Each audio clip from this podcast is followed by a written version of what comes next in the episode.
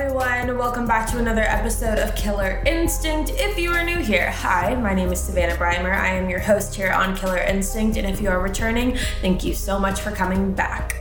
I am on my fourth cup of coffee today, you guys, and I am ready to go and dive into this case. Before I do that, I do want to tell you that I just moved into a new apartment, and so my recording of the podcast, as far as figuring out the audio and making it sound less echoey than it does right now, has been a process. But we will get there, and hopefully, this will be fixed soon. So, thank you for sticking with me while I figure this whole thing out. For today's case, you guys, we are talking about a case that occurred almost 30 years ago. It'll be 30 years in August, and it is a case that was requested by you guys. So I was really interested into seeing what it was all about. Today's case is one that really shook everyone in San Antonio, Texas. And to this day, it's an unsolved case. And the family of Heidi Seeman has unfortunately come to the conclusion that they don't think they'll ever have the answers as to what happened to their daughter on August 4th, 1990. There isn't a lot of information on this case, as you'll see when we go through it, but having it be still unsolved after all of these years, I think it's extremely important to continue spreading the word on it. So, Heidi Lynn Seeman was born in November of 1978 in Grand Forks County, North Dakota. She and her family moved to San Antonio, Texas, more specifically, uh, Bexar County, I believe is how you pronounce it. I could be wrong. I wasn't able to find too much background on Heidi's life before her abduction, but I was able to find that she did live with her parents, Teresa and Kurt and they tried everything they could to figure out what happened to their daughter after she was abducted and unfortunately murdered. So let's jump to August 3rd, 1990. So Heidi and her friend had made plans to have a sleepover. So Heidi went over to her friend's house and spent the night there. And on August 4th, the next day around noon, so mind you, noon means daylight. It's still light outside, it's not nighttime, it's not dark. Heidi's friend and Heidi decide that they're going to walk back to Heidi's house together only halfway. And then Heidi's friend will turn around and go home, and Heidi will walk the rest of the distance by herself. So Heidi and her friend end up parting ways at Stahl Road and Willow Run Street. And I know that you can't see a map, so I'm going to kind of map it out for you. So, from what I could tell when I looked it up on a map, Willow Run Street is more of a um, like neighborhood type street. It definitely had a lot of houses, like houses one by one right next to each other, and definitely didn't seem like too busy of a street. And then Stahl Road seemed to be like the main road. It was a two lane street, and it did seem like a pretty busy street from what I could tell. So, from what I'm assuming, I assumed that you know, Heidi and her friend walk up Willow Run Street and then they part ways right around Stahl Road just because it was a busier road and Heidi could finish the rest of the way. That is just my assumption though, but from looking at the map, that's just where my mind went. But on that day, when Heidi didn't make it home, everyone started to fear the worst. So Heidi's parents wasted zero time calling the police and reporting Heidi as a missing person, and the search for Heidi began automatically. So the Bexar County Sheriff's Department was on this case, and the police first went to Heidi's friend, whom she had spent the night with the night prior, to see if she had any insight or if anything was weird, if anything was off, if she noticed anything. And Heidi's friend actually told the police that, you know, she had walked Heidi halfway to her house, and on the way there, she noticed that the same car had passed her and Heidi about three different times. She said that there was a man driving the car and described the car as red. It had tinted windows and it had a red stripe down the side of it. She also helped the police draw up a sketch of what she said the man driving the car looked like. And I know you can't see the sketch, so I'm going to describe it for you. This man was wearing sunglasses, he had a mustache, he didn't have a beard, and he had like darker hair. The search for Heidi was absolutely massive. Everyone was joining in, and about 1,200 miles were searched. And the mayor at the time actually declared August 11th, 1990, to be Find Heidi Day. And over 300,000 people from San Antonio volunteered to help with this search. Even with that amount of people, you guys, The search for Heidi wasn't easy, and on August 25th of 1990, so about 3 weeks after she had been last seen, Heidi's body was found stuffed in two trash bags that had been duct taped together on a road near Wimberley, Texas, which is about 60 miles north of San Antonio. And when I mapped that from the road that she was last seen on, it's about a 55 minute drive from where she was last seen. And when the autopsy was performed on Heidi, it came back that her cause of death was, in fact, a homicide. Okay, so let's talk about this search for a second. So, this search for Heidi was heavily led by a man named Robert Eric Duncan, who just goes by Eric Duncan. So, that's how we're going to refer to him as. So, Eric Duncan was actually a co worker of Heidi's father, and the two worked in the Air Force together. And a lot of people had a lot of suspicions and a lot of questions about Eric for multiple reasons. So the first reason was the fact that he looks, you guys, when I say similar, I mean like identical to the sketch that was made up of the man that was driving the car that passed Heidi and her friend on the day she went missing. And from the pictures I saw of Eric and the video footage I've seen of Eric, they look so similar. But even more than that, and this was the part that really had people questioning. So, like I said, Eric had worked with Kurt, Heidi's father, and there was a coworker who actually came out and said that Eric had told him that he would eventually get even and get revenge on Heidi's father, Kurt, over an issue they had at work. When doing my research, I was able to kind of figure out that this issue was caused by the fact that Eric Duncan was transferred from the Air Force base he was at to a different one. And Eric worked as a psychologist at the Air Force base that he was at before transferring. And Kurt, Heidi's father, truly believed that Eric was responsible for this. Like he had no doubt in his mind that Eric was responsible for the murder of his daughter. He believed it so much so that in 1996, Kurt had filed a murder complaint against Eric with the US military. But because of the lack of physical evidence, there really wasn't anything to charge Eric with. Like, they couldn't convict him of something that they had no proof that he actually did. But Heidi's father said that it pretty much looks to me, this is a quote, so quote, it pretty much looks to me like Duncan is guilty. Unfortunately, there isn't that one piece of physical evidence that can be attached to anybody. Unless someone comes forward and says, I did it, I'm not sure it can be resolved. End quote. Eric has always maintained his innocence. He's always said he had nothing to do with it, and he hasn't been charged of this, like I said. The former lead investigator on this case is a man named Jimmy Holguin, I believe is his last name, but I'm probably butchering it. According to Jimmy, he believes that this case is still, in his words, absolutely solvable. And he believes that he knows who did it, and it isn't Eric Duncan. Jimmy believes that the person who murdered Heidi is a man named Jerry Neighbor. Jerry had previously been convicted and did some time in prison for a drug related charge. And there really isn't any information released to the public, at least, about why Jerry Neighbor is suspected of having any involvement in this. But if you think about it, there clearly has to be something there for the lead investigator of this whole thing to be convinced that he is responsible for this. His quote exactly is, quote, knowing who committed a murder and proving it are two different things. In my mind, it has been and always will be Jerry Neighbor. That's a quote from the lead investigator, Jimmy Holguin. So, in my opinion, this is just my opinion.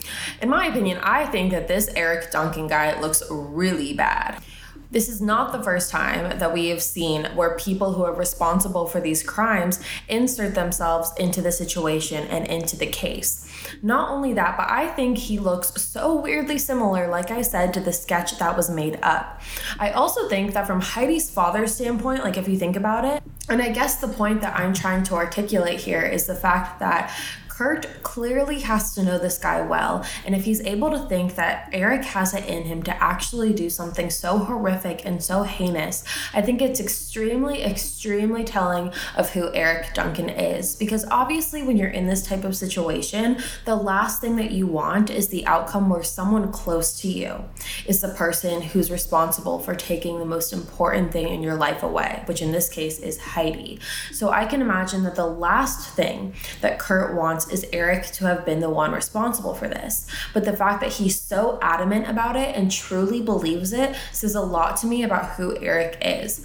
I mean, I guess there is some part of me that thinks that if you're in the type of situation like this, you really could believe anything and you just want answers. So maybe if he didn't do it, this could just be a way for Kurt to feel like he has some sort of answer. But I, I'm not leaning super towards that scenario.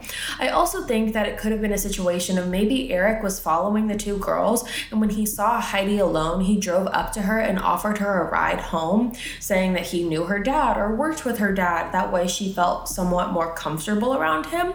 I don't know if Eric and Heidi had met prior to this, but I do think that's a very possible theory. Because where my head goes is is the timing of this all. This isn't at night. This isn't like secretive. This is in the daylight. This is at noon. People are out at noon. People are driving around. So for no one to have seen this, it makes me believe that clearly there wasn't a visible, or at least for anyone who hasn't, I mean, no one said anything. So that's all we can really go off of. But I mean, for it to be at noon, you have to be really like certain that this is going to work in your favor. If you are some stranger pulling a girl into your car in the middle of the day. So I guess my point is is that I think it would have been easier for someone who knew her, such as Eric, for someone who knew her family, such as Eric, to be like, "Hey, you're do you want to ride? I can drive you back home. I work with your dad because we work in the Air Force together." Like I think that's not out of the question at all because I think that would have been very convincing for her to get in the car with this man. She's 11, you know, she's naive, she's vulnerable, she's walking the street and I think that if someone came up to her and said that they worked with her father and that they could take her home, I don't believe that that is out of the question at all. And I definitely think it's very possible. So, the authorities who worked on this case at the time and have since then retired are still not giving up hope that they can solve this case.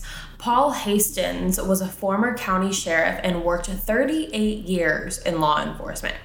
38 years that's honestly insane so he stated quote the day that i give up on this case is the day i'm not worth anything the first time i sit down and say oh heck with it then there's something wrong with me and i love that quote. I think that that is an amazing thing to say because even though it's been so long, it's been 30 years since this happened, that doesn't mean that this can just be pushed under the rug. Like, obviously, these cases keep happening and horrible, horrible things keep happening to innocent people, but it's so important that we get justice for as many as we can. And I personally believe that this one can be solved. Okay, we're going to take a short break, but we will be right back with more of the Killer Instinct podcast.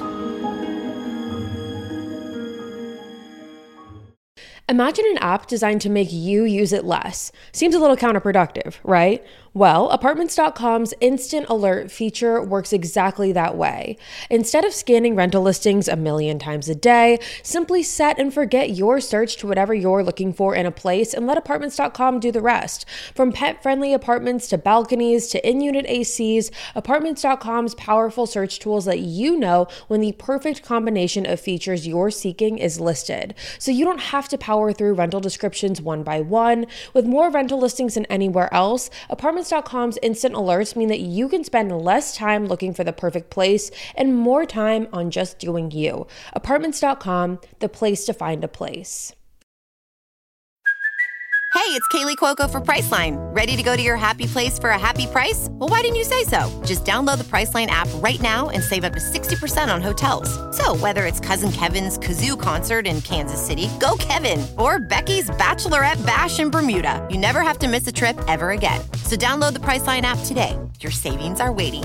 Go to your happy place for a happy price. Go to your happy price, Priceline. All right, you guys, welcome back. So, Paul Hastings does believe that Eric Duncan was responsible for Heidi's disappearance and her murder. So that really is all the information that we have on this case, unfortunately. I know, I mean, I did a lot of research and that, in all the research that I did, the articles and the videos that I watched, you know, after a while, they were just kind of repeating each other and they were saying the same thing and the same information. But what I want to do now is go through some of the comments that I found on the videos and the articles that I did my research from and get a couple other people's opinions to see what they think. So we're going to start from a comment from the video that I watched. And the video that I watched is on YouTube and it's on the channel Missing Kids Rescued Kids. And someone said, quote, someone knows something about what happened, but they are keeping their mouths shut. I can't fathom whatsoever how anyone, especially if a woman knows the truth, they could stay quiet and allow this murderer around their kids. End quote. So this is very true and something that we talk about a lot here and I should probably put it on a t-shirt at this point because I say it so much. But this person is a hundred thousand percent right when they say that someone knows something. Eric Duncan actually had a wife. She ended up passing away unfortunately in 2001, I believe. And she did say some things about Eric would like talk about these dreams that he would have, and he was always like calling the FBI for like updates on the case. And the dreams that she would say that uh, Eric would tell her about, she said that they were just really odd. She didn't really give much description, or I couldn't really find what these dreams were about. But apparently, from what she said, she said she would be told these dreams by Eric, and she would be so uncomfortable that she would tell him to stop. She didn't want to hear it. And so I think that that's what this person is referring to when they say, especially if a woman knows the truth. Um, but unfortunately, like I said, Eric's wife passed away, so she is not here to be able to give her side of the story fully. Um, but someone has been told something in this case, and I truly believe that. And I do believe that someone is afraid to come out and say it, which is why I'm going to mention now the anonymous tip line where you can call or write in and leave your anonymous, the keyword anonymous here, tips and your identity will remain unknown. I believe the website is called Crime Stoppers um, or Crime Watchers, but I think it's Crime Stoppers. And if you Google it, you will be able to find it. I think there's one for every, definitely every state and every big major city. Um, it's such an important and amazing tool for this case, but also for every case out there and for people to know about it. It's so important for people to know about this tool because for people who do know things about certain cases and they're afraid to say it because they're afraid for their own safety, for their family safety, for, you know, maybe it's a close friend that they don't want to tell on and, you know, have that all whatever. Which, I mean, in cases like this, like when it gets this big, that really shouldn't matter. That should go out the window. But what you do need to know is that there are ways to say your truth and to give this information that could, who knows, you know, your slightest bit of information that you don't think is important could be the key to solving this whole thing. So definitely keep that in mind. Other comments say that they still do believe that this case can be solved with the developments that have been made in technology and DNA. Like, for example, we saw in last week's case with Angie Housman, just because it's been almost 30 years now for this case, Eh, which is crazy to think about. This case still can 100% have closure and be solved, and Heidi can finally get the justice she deserves. And I really do hope that this is a case that the police look back into, because for right now, as I said, it's unsolved, it's gone cold, and I do think that there's a huge possibility that this can be solved like I said, personally, from what I can find in doing my research, I personally believe that Eric Duncan is responsible for the murder of Heidi to me, when I look at it, I see a motive. You know, he was mad that he had to be transferred from the Air Force base, and I see a connection. You know, it just it makes sense to me.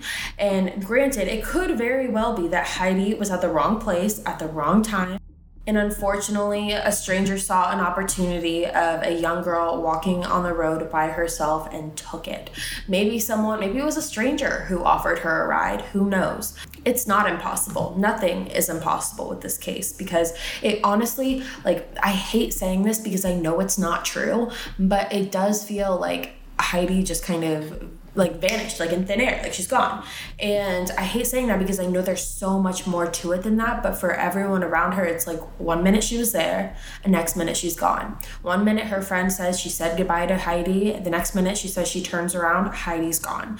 I just personally believe that because of the time of day, it was noon, it was light outside, and because of the circumstance, I feel like this couldn't have been an opportunist just taking an opportunity in a split second and it all work out seamlessly. I feel like this was planned. I feel like this was, you know, not just someone seeing Heidi and deciding to take her. I don't. Um, I really encourage you guys, though, to Google what Eric Duncan looks like if you're interested in this case at all, to Google what Eric Duncan looks like, and also Google a picture of the sketch that Heidi's friend had uh, said and helped kind of curate because they look way too similar to just be coincidental, in my personal opinion. Like I said, there has to be some sort of connection connection that hasn't been made to the public as to why the lead investigator is so dead set on Jerry Neighbor that the public isn't aware of. But from because from what I could find, there was nothing that would link the two of them together. But there has to be something there. Maybe he lived on that street. Maybe, I mean, I don't know. I just, I don't know. I couldn't find anything. But like I said, there's no way that this is just like a drop of the hat name and the lead investigator is dead set on it for nothing. There has to be a reason. But I really want to know where you guys stand on this case. Are you leaning in the direction of Eric Duncan? Are you leaning in the direction of Jerry Neighbor? Or are you leaning in the direction that neither of those two are possible and that a random stranger has, there's someone out there that hasn't been looked at, that hasn't been questioned, and they were responsible? I want to know what you think, so let me know at my email where you can always email me your thoughts on the cases. You can also DM me. My email is killerinstinctpodcast podcast at gmail.com. Again, that is killer instinct podcast at gmail.com. And if you would like to DM me your thoughts, you can DM me at Savannah Breimer. It's just my Twitter and my Instagram. Um, but Killer Instinct Podcast is where I go in and I see your guys' case updates, or not updates, but your case suggestions and also your thoughts on the cases that I have recently covered. And I love more than anything hearing your guys' opinions because I feel like I go crazy sometimes reading these, like all this information information and I just I want someone to talk about it with. So definitely let me know what you think about this. I really hope even though it's been 30 years, I hope more than anything that this is a case that gets justice. Heidi deserves justice, the family deserves justice. You know, so many people just want answers and I really really really hope that they are able to get that. But with that being said, you guys, that is all from me today. Thank you so much for tuning in to another episode of Killer Instinct. I hope you enjoyed it. If you are new here, make sure you go ahead and hit those follow buttons. That way you never miss an episode. We upload every week here on Killer Instinct, so you're not going to want to miss it. Like I said, if you want to reach out to me, you can reach me on my email, killerinstinctpodcast at gmail.com. Also, my DMs are always open. Just ask Savannah Breimer for Instagram and Twitter.